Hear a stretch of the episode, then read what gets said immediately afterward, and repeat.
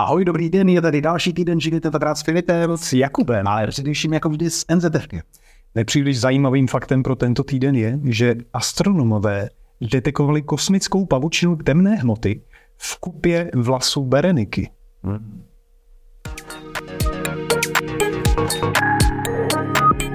Dneska začneme mou oblíbenou disciplínou a to je hardwarové okénko kubičíška. No ano, co s námi dneska přijde. Škodovka v týdnu představila novou Škodu Octavii, ty máš kladný vztah k novým věcem, takže ty jsi ji hnedka pořídil. Ano, vidíte, že v kovové barvě je to vlastně krásný broušený nerez jako Cybertrucku, takže to je Škoda Cybertruck. Uh-huh. Je to měřítko 1:20 a teď vůbec nevím 4. No, každopádně je to větší, než jsem si myslel. Ještě teda drobnost. Kolečka se tisknou. Kuba slíbil, že je vyfotí a přidá do článku, ale ve videu asi ještě teda nebude. Takhle, kola se budou tisknout 2 hodiny a pak ještě pneumatiky, pozor na to. Okay. Proč Škodovka se chlubila tím, že vlastně ten nový model auta hnedka vystavila u Průši na, jak se to jmenuje, Printables? Printables, tam je důležitý taky říci to, že Škodovka, vlastně Průša se jí chlubil na Twitteru, že Škodovka je první automobilka, která je na Printables, má tam oficiální profil, protože teď se možná řeknete, ježiš, no a co, nějaký Printables. Ale jako v té tiskařské komoditě je to stejný, jako když se zaregistruješ třeba na Instagram, jo? Jakože oni opravdu ty katalogy hledají ty značky a když se ti prostě Škodovka zaregistruje na Printables, tak je to, dává tomu prostě... Je to něco víc. Dostává to i víc do té masovky. A hlavně dneska stále jsme v době, kdy třeba stále chybí různé součástky. Víme, že i Škodovka v době covidu měla problémy, zastavovala výrobu, byly problémům se součástkami ve fabrikách Malezii. No tak vidíš, no tak ti, takhle se dalo, tak vidíš, no tak když jsou problémy s výrobou, tak si ty Škodovky prostě vytiskněte. Mají tam teď tuhle novou oktávku, pak ji mají v kombíkové verzi a ještě se můžete vyslovat ENIAC. Plastová oktávka, co máš v krabici? Tady jenom, na krabici. Tady jenom malý připomenutí Raspberry Píčka, 5, psal jsem o tom článek, ale neměl jsem tam video, takže jako teď vidíme krásně Raspberry Pi 5, ale to je loňský model, už jsme ji měli naživě, ale jednou z novinek Raspberry Pi 5 je vlastně tady tenhle konektůrek na boku. Dříve tam byl konektůrek plochý pro připojení displeje, dneska je tam konektůrek pro sběrnici PCI Express. No a Raspberry Pi 5 oficiálně je certifikovaný na PCI Express 2.0, kde jsou přenosové rychlosti po přepočtu maximálně zhruba 500 MB za sekundu. Což je brutálně rychlý, protože pro ty, kteří Magnum v životě neměli, jen připomenu, že tam se ve výchozím stavu používá operační systém na microSD a tam se hraje na rychlosti v řádu desítek megabajtů za sekundu. Takže toto je obrovský skok a už na těch 500 megabajtech, když skrze tady tenhle plochý kabíleček plný rušení připojíte SSDčko, který je tady připojený uvnitř na ty spodní desce, je tam M2 SSDčko 512, tak i 500 megabajtů nebo zhruba 450 reálně za sekundu by byla bomba, mnozí to nemají ani na svým starým počítači. No ale samozřejmě, protože Raspberry Pi 5, všechny Raspberry Pička je počítač pro kutě, tak tam experimentálně lze použít i vlastně rychlosti na specifikaci PCI Express 3.0, kde by to teoreticky šlo až na gigabyte za sekundu. Já jsem z toho vytáhl 800 megabajtů za sekundu. Samozřejmě přišel tady Tomáš a řekl, to mi každý noťas, jo? Ale sakra, Tomáš testuje noťasy nabušený. Toto je prototypovací počítač za 2000. No a ten SSDčkový přídavek tomu stojí kolik? Já jsem vybral samozřejmě nejkapacitnější SSDčko, řekl jsem, chci 512 a tam to pak vystoupalo na nějakých 60 liber, jo? Ale ve výsledku získáš opravdu dělo, je to raketa, je to tím pádem 60 liber, ale to je ze vším, dáň, poštovný, všechno, tak. Máme dneska pomalý internet? Zjistíme. No, 18. Dobře, tak jsme zhruba na nějakých necelých 4 tisících, ale máš najednou úplně jiný level mikropočítače. Jo? A je to vlastně server, který je sakra výkonný, takže jako bomba. Krásná práce. Co je v krabici? Tak a do třídnice, jak u Horsta Fuchse, mě tady došla krabice od Vektivy, na který je napsaný Smarwi. A teď 4 z 5 diváků vůbec netuší, která je, ale ten poslední pátý ví, protože Smarwi je název automatického otvírače oken Když máš okno na ventilačku, já vytáhnu jenom nějaký díly, nebudu to celý rozkládat. Když máš okno na ventilačku, tak klikou otvíráš to okno od těch nějakých třeba 10-20 cm. No, ale musíš mít toho člověka, musíš mít tu ručku nebo která k tomu oknu jde a udělá ten pohyb. A teď si vezmi, že jsi v ložnici a řešíš, jak budeš větrat. No, tak si koupíš tady tohle Smarwi a pak motoreček tady pomocí těch zubů to okno otvírá, to je přilepený jako kdyby na zdi, motoreček je na té horní části dveří a posouvá se tady po té zubačce. Je to samozřejmě automatický, může to být řízený přes web, ale hlavně Smarwi je velmi pozitivně naladěný ke kutilům všeho druhu, takže si to všechno pak můžete připojit, zautomatizovat, je to otevřený, není to žádná uzavřená platforma. Já se na to samozřejmě strašně těším, až to nainstaluju, už mě tady leží nějaký čas, musím se omluvit, protože nebyl vůbec jako čas, ale úplně se těším, až to doma nainstaluju a pak samozřejmě se na to těšte, v následujících týdnech bude recenze. Tam ještě pro kontext je důležitý říci, že někdy za covidu oni to přestali prodávat a kutilové Češi začali plakat, jo. A teď vlastně v listopadu se do toho zase vrhli, jak byly na trhu součástky, jak se ty výrobní řetězce zase obnovily a je to bomba, no. Takže jestli chcete větrat, automaticky otvírat okna, používá se to třeba i v různých sklepech, jo, že třeba potřebuješ, máš tam plíseň, potřebuješ větrat, ale nechceš to být otevřený furt, tak prostě nastavíš časování, třeba každý den na hodinu se to otevře, vyvětrá se to. Jo, a k tomu přidám praktickou zkušenost, je to dobrý, když třeba máš vysoký stropy, máš střešní okna, nedosáhneš na ně, tak se to dá vyřešit tímhle. Může být vypínač na normálně někde. Ty mluvíš, že bude být světla. Já to znám. No tak vidíš, výborně. Tak máme OLEDská hudebka to má nainstalované. A mají tam na střešním okně. Jo? Na střešním okně. Tak to je bomba. Problém, že je to v koncertním sále a větrá se tam na časovač a když to spustí uprostřed koncertu, tak ono to dělá a není to úplně dobrý. Ale tak to je, ne, jako díky za ale to. Ale nevím, co to je, to bude jiný systém. Jo, ale principálně je to zhruba to stejný. No dobrý, no, tak vidíš to, tak OK, krásná práce. Končíme hardwareové okénko Kubíčička a přichází hlavní hvězda Tomáš Holčík. Teď tady máme 5 notebooků a budeme se bavit o ergonomii. Začnu svým. To je taková ta klasika, to, co definuje dneska notebook. Klasika. Takhle to otevřu, dál to nejde, je to pevné, otevřu to kdekoliv, můžu pracovat. Tohle znám, tohle funguje, ale pak mám tady já svůj notebook, který už dlouho používám, můj velmi oblíbený Acer a ten vypadá na pohled velmi podobně, ale je to konvertibilní notebook, takže umím takhle překlopit, mohu si ho dát na stůl, tím pádem mám prostor před displejem, mohu ho například dát takto na výšku, dívat se na filmy, mohu vytáhnout i pero, které je přímo v těle a například kreslit na displeji. Dobře, tenhle tělocvik s displejem to je krásný, ale je to k něčemu prakticky? Jako překlopíš si to, používáš to jako dotykový notebook nikdy? Já k tomu přistupuju podobně jako k dotykovému displeji. Nemusíš ho používat neustále, ale když ho máš, tak je to super. Takže je nějaká situace, kdy se to hodí? No, určitě, jako pokud si nechceš sypat drobky do klávesnice, tak můžeš udělat tohle a dívat se na obsah tímto způsobem, nebo pokud chceš kreslit, tak si z toho vyrobíš takhle jednoduchý tablet a máš plochu například pro čtení na výšku, je tohle pohodlnější, když máš nějaký PDF-ko, tak si takhle jednoduše to otočíš na výšku. A má to i okraj, dá se to držet? Má to okraj, drží se to pohodlně a přitom je to pořád normální notebook, který má uvnitř výkonný procesor, tady je 1260p, sedmička, výkonný stroj. Ještě jsi mi ukazoval jeden scénář, kdy vlastně to přetočíš, dáš si před to klasickou plnou.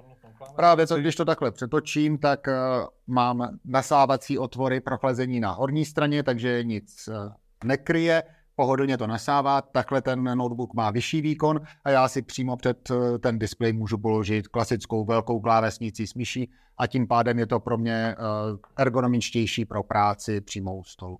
Okay. Takže trošku jsme se posunuli od té klasiky, je tam něco trošku navíc. pak jsou tady takové různé výmysly. Tohle je notebook, který jsme tady měli minulý týden. Ale v podstatě je to Asus Zenbook Duo 3 roky starý. Prostě ten stejný koncept.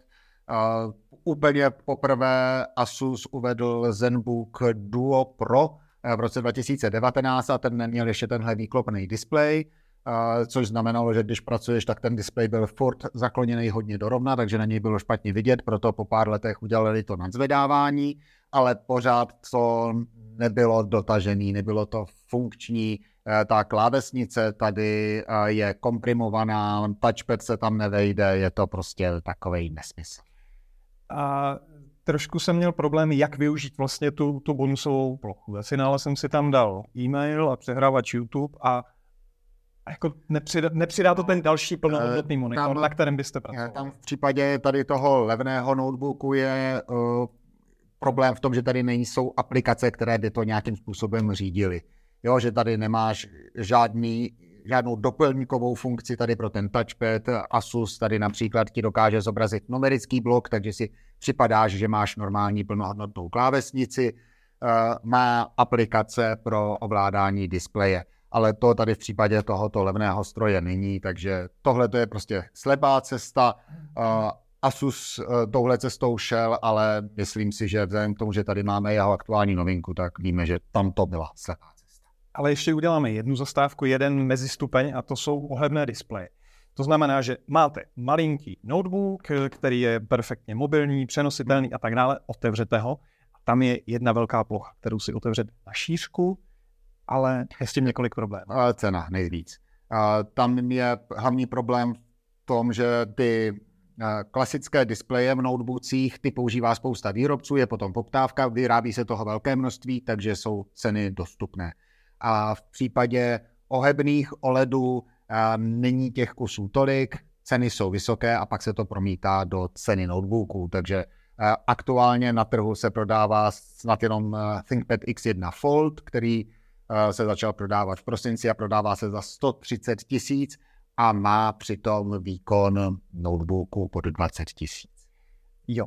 A nevýhodu vidím v tom, že když to používáš na půlky přiložené jako notebook, tak ten vrchní displej je vlastně malinký. ThinkPad je 12-palcový. ThinkPad a 16 v rozloženém stavu a Asus měl Folda, který měl 17 a ve složeném stavu to byla prostě nějaká 13. A u toho Asusu to bylo tak, že ta klávesnice externí bezdrátová se vlastně vložila mezi to. No. Ten displej se ohnul kolem ní, takže ve výsledku to bylo docela prosté. Tam ten postup byl podobný jako tady u této novinky, což je Zenbook Duo, tedy že mám displej, mezi který je vložená klávesnice. Bylo to řešeno tímto způsobem. Voilà, odtrhnu klávesnici, vložím, zaklapnu. Ale ta nevýhoda té ceny a vlastně dalších kompromisů. Tam právě šlo o to, že to do budoucna nešlo nějak zásadně snižovat cenu, že to prostě nedávalo smysl. Navíc ten displej tím, že je ohebnej, plastovej, tak se na něm špatně pracuje se stylusem, je měkký, takže nemůžeš jen tak jednoduše na něm kreslit. A bylo to zdrojem spíše technických problémů a nedávalo to právě tak moc smysl. Takže přecházíme k tomu, k čemu se vlastně dneska chceme dostat, a to jsou dvoudisplayové notebooky. Já tady mám Lenovo. Pomůžeš mi s jménem? Já si pamatuju, že tam je Yoga Book 9i. Máš to přesně, Lenovo Yoga Book 9i. A tohle je Zenbook? Tohle je Zenbook Duo. Asus dělá to, že používá stejné názvy pro různé stroje, pak se to řeší pomocí UX a různých čísel, ale toto je nový Zenbook Duo. A dvě věci, když dělají dva výrobci, tak se dají udělat dost rozdílně. A my jsme si s Tomášem připravili takový závod, ano, který vám napoví o ergonomii těchto řešení. Takže já ho teďka složím takto do standardní přenosné podoby. Tohle je všechno, co vytáhnu z batohu. A případně z nějakého pouzdra, které ti to chrání. Já to mám řešené takhle. Notebook, dva displeje jsou sklonuté k sobě, klávesnice je externí a má takovéhle krásné pouzdro, které poslouží jako stojánek pro ten notebook, když si chci postavit ty dva displeje před sebe. Tak, no. Jdeme závodit. Jdeme závodit. Takže já teď udělám tohle, rozložím, vyklopím klávesnici jsem automaticky přihlášen kamerou a můžu fungovat. A teď budeme čekat, až Filip poskládá tedy to své leporelo a hotovo. Kamerou jsem taky přihlášený. Nakonec to nebylo až tak pomalejší. Problém ale vidím v tom, že ty máš kompaktní záležitost, která drží při sobě, ten stojan tam má pevný, já tady mám nějaké to leporelo, origami, jak tomu budeme říkat, a úplně si nedovedu představit, že bych to rozbalil někde jako za pochodu. Tohle si nedáte na klín, tohle. Ano, a tady je právě i výhoda v tom, že když se podíváš, jakou to má zástavbu a stojí to na výšku, tak to můžeš dát i na miniaturní stoleček v letadle třeba, a sledovat filmy na tom horním displeji, který je ve výši očí, pohodlně můžeš takhle fungovat. Jo. A na šířku mě to jde takhle bez problémů? Já musím jenom trošku prohnout ty panely trošku víc, dám si to na výšku a mohu také takto fungovat. Tak, stylus, to bude moje velké vítězství. Ano, já stylus mám externí, nedá se nikam schovat, musím si ho ještě navíc tady dokoupit, protože České republice nebude součástí standardního výbavy. Ale teď přijde má prohra, protože já tady mám klávesnici, na které nemám touchpad. A když si k tomu sednete, tak prostě chybí myš. Takže já bych do toho závodu našeho předtím musel ještě přidat to, že sahám někam do brašny, kabelem nebo bezdrátovou myš teda, ale každopádně musím sáhnout ještě po něčem, abych ten počítač mohl ovládat, nemusel sahat. Já mám externí klávesnici, externí Bluetooth klávesnice, podsvícená, dloužka krásných 5 mm a samozřejmě má navíc touchpad. Já jenom tady trošku Filipovi pomůžu, protože v jeho případě to funguje tak, že když na ten notebook přiložíte klávesnici, tak se dole, ona tam drží magneticky, tak ji nebudeme moc trápit, tak na dolní straně je vidět touchpad. A dá se to udělat i tak, že to posun dolů, tam taky je zaaretovaná a tady si můžu spustit vlastně nějaké widgety, nějaké aplikace.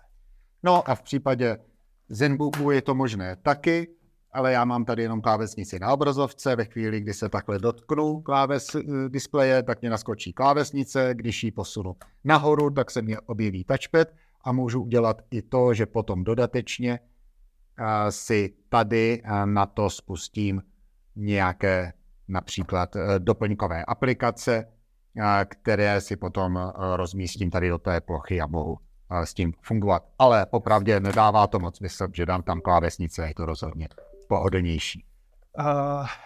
Takže trošku jiné stroje, tady je to taková designovka, je to nádherné v kovu, kombinace matu a lesku, tady je to taková pracovní.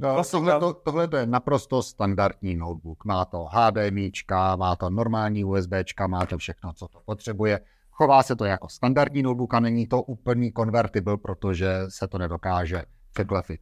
To tady v případě ty jogy je trošku jiné, protože to můžete takto překlopit. A tím pádem můžete udělat takovou vychytávku, že si to prostě postavíte takto.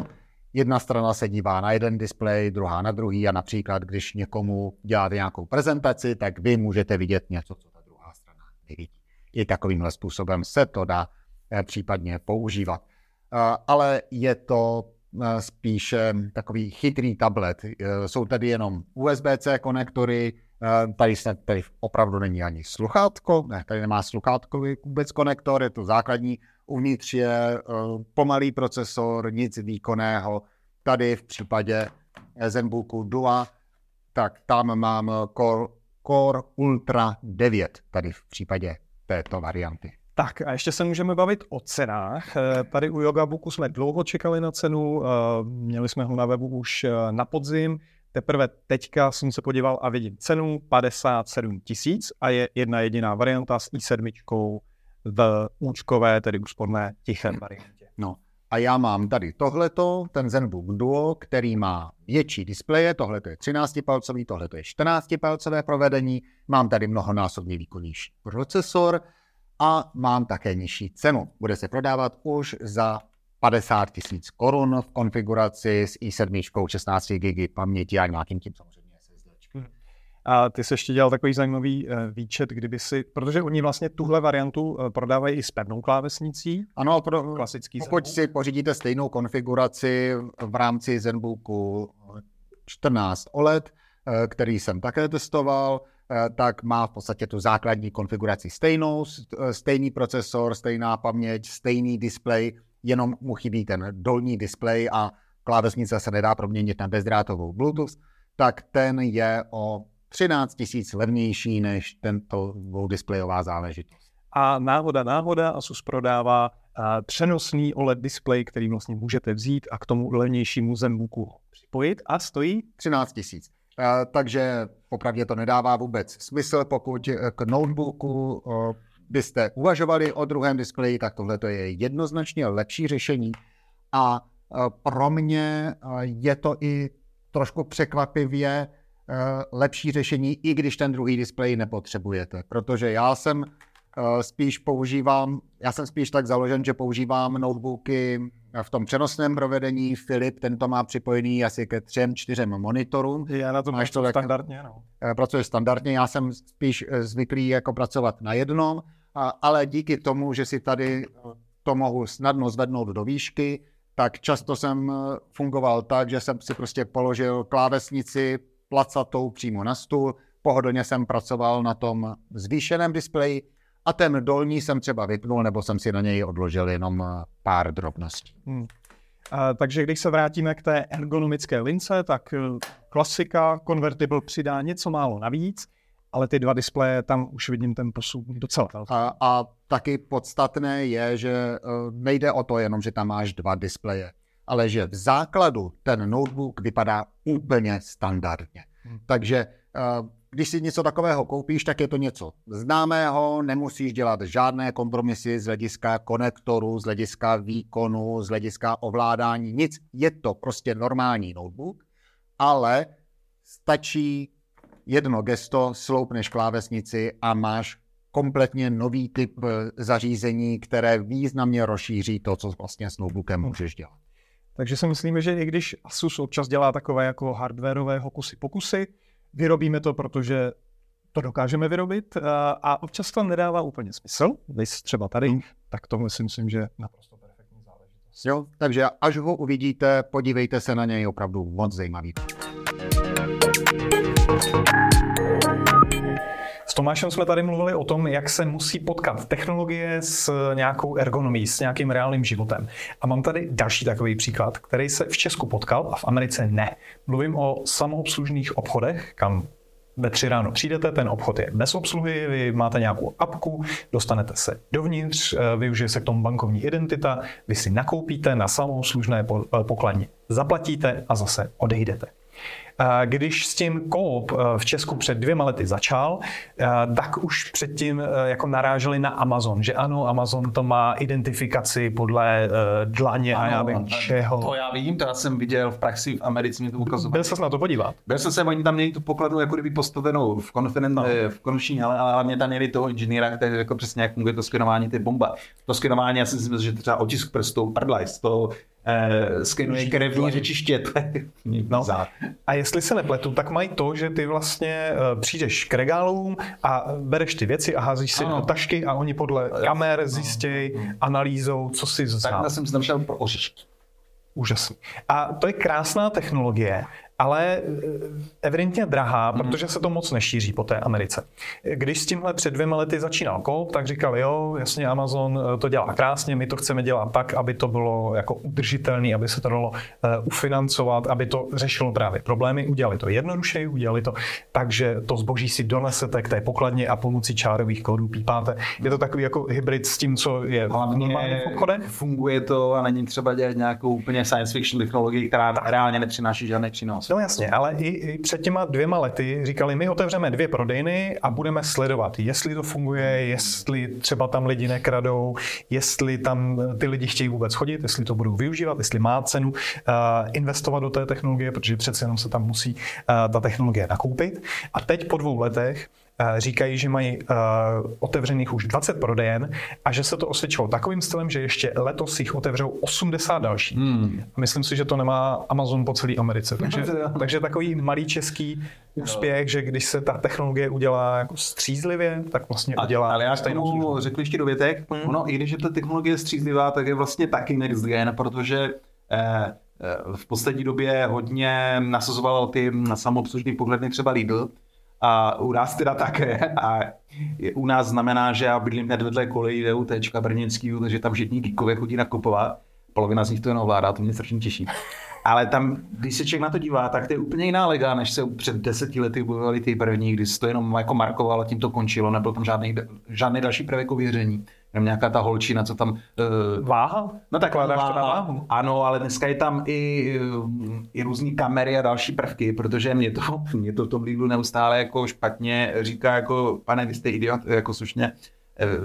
Dal jsem tam jiný rohlík, ne? Já znamená, že nějakou holčinu, já jsem nedal tenhle rohlík a ono to říká, že to je špatný rohlík a nechce mi to vzít. Ne? No to se kontroluje podle té váhy právě. Váhy, ale ona říkala, že oni už tam jako nějak testují kamery a je teda vůbec nikdy nevím, kde jsou, ale že prostě když ten rohlík vypadá jinak, takže se tam používají jako optická metoda kontroly, tak nevím, protože jako, no, takže párně je to vlastně bizár a když si člověk o tom začne přemýšlet, tak z inženýrského, toho vývojářského úhlu pohledu je to brutální, protože tohle by fungovalo i s tou tvojí váhou, tak to prostě musí být jako s velmi vysokým rozlišením a s velmi nízkou chybovostí, protože já zrovna u těch rohlíků, ty dva rohlíky se liší o gram, jo? Chceš mě říct, že tam musím nějaká tolerance váhová a tak dále? No já zatím spíš vidím celý ten jako dodavatelský proces, protože oni musí zaúkolovat toho pekaře nebo tu továrnu, která to chrlí, že opravdu ten rohlík musí být v rozmezí 2 gramů, protože o 5 gramů těžší už je nějaká celozrnná věc, která je prostě 3x tak dražší a ten obchod by prodělával. Ano.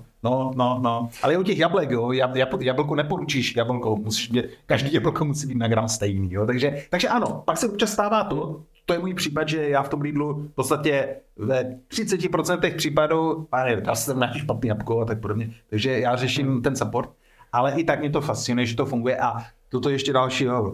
Pro nás, pro měšťáky je blbý jenom to, že Coop je síť ta maloměstská, venkovská, že jo, tam to mají pokrytý skoro jako vietnamský večerky.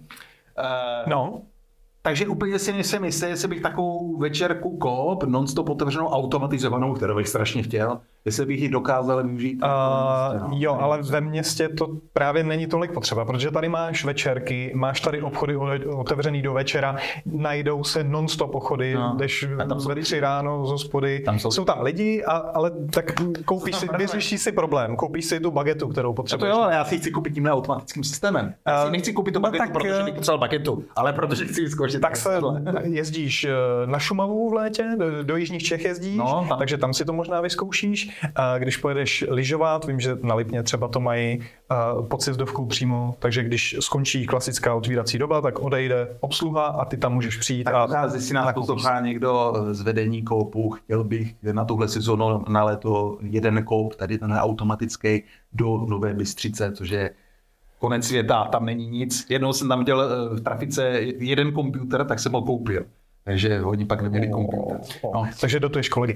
Ještě mě napadá jedna technologie, o které zatím mluví, že ji testují, tady ty koupáci, protože když ty vejdeš do té prodejny, tak se spustí kamery a někdo tě vzdáleně sleduje z nějakého centra, kde sedí opravdu živý člověk a kouká, že děláš to, co máš, že jsi něco nestrčil někam bokem. Ano. A oni říkají, že zkouší umělou inteligenci, která právě bude analyzovat obraz, a vlastně by zase nahradila ty lidi, že by detekovala nějaké jako atypické situace, potenciální problém a teprve pak by ten živý člověk to spustil ten videozáznam a podíval se na něj, což v praxi by znamenalo to, že by zase té obsluhy bylo méně a ten provod by byl levnější. Tohle už třeba ještě před tady tou érou posledních let s umělou inteligencí vyvíjel třeba Bosch, protože Bosch, ono se to moc neví, ale on je expert na bezpečnostní kamery na letišti. Vlastně, když máš na letišti kamery, takže taková už ta vyšší třída, tak jsou často od Bosche. A on právě, já jsem tehda byl ve Frankfurtu nad Mohanem, myslím, nebo někde jinde. Tam to právě ukazali v fotbalovém stadionu. A přesně uměli tady tuhle predikci, kdy kamera sleduje nějakého týpka, který se blíží ke stadionu. A ten software neustále se snaží odhadovat, jaký má záměr a když odhadne, že to je prostě člověk, který tam jde třeba posprejovat stadion, tak se to přepne přesně na toho člověka. Takže jsou vlastně scénáře, který se reálně průmyslu vyvíjí a jde o to, ano, není třeba, aby tam super počítač dělal nějakou brutální analýzu, protože to je pak zase strašně drahý, jo? ale dělá tu základní analýzu. Dělá 80% ano, práce. Analýzu rizik a když prostě riziko překoná 80%, rychle člověče, běž se na to podívat a parvomáčka, který tam svačí, prostě se podívá na monitory. Jo, ale ve výsledku ten jeden člověk zvládne obsloužit více těch obchodů, takže ty celkový náklady klesají. Přesně. Krásná technologie. A pro dnešek všechno. Díky za pozornost. Ahoj. Ahoj.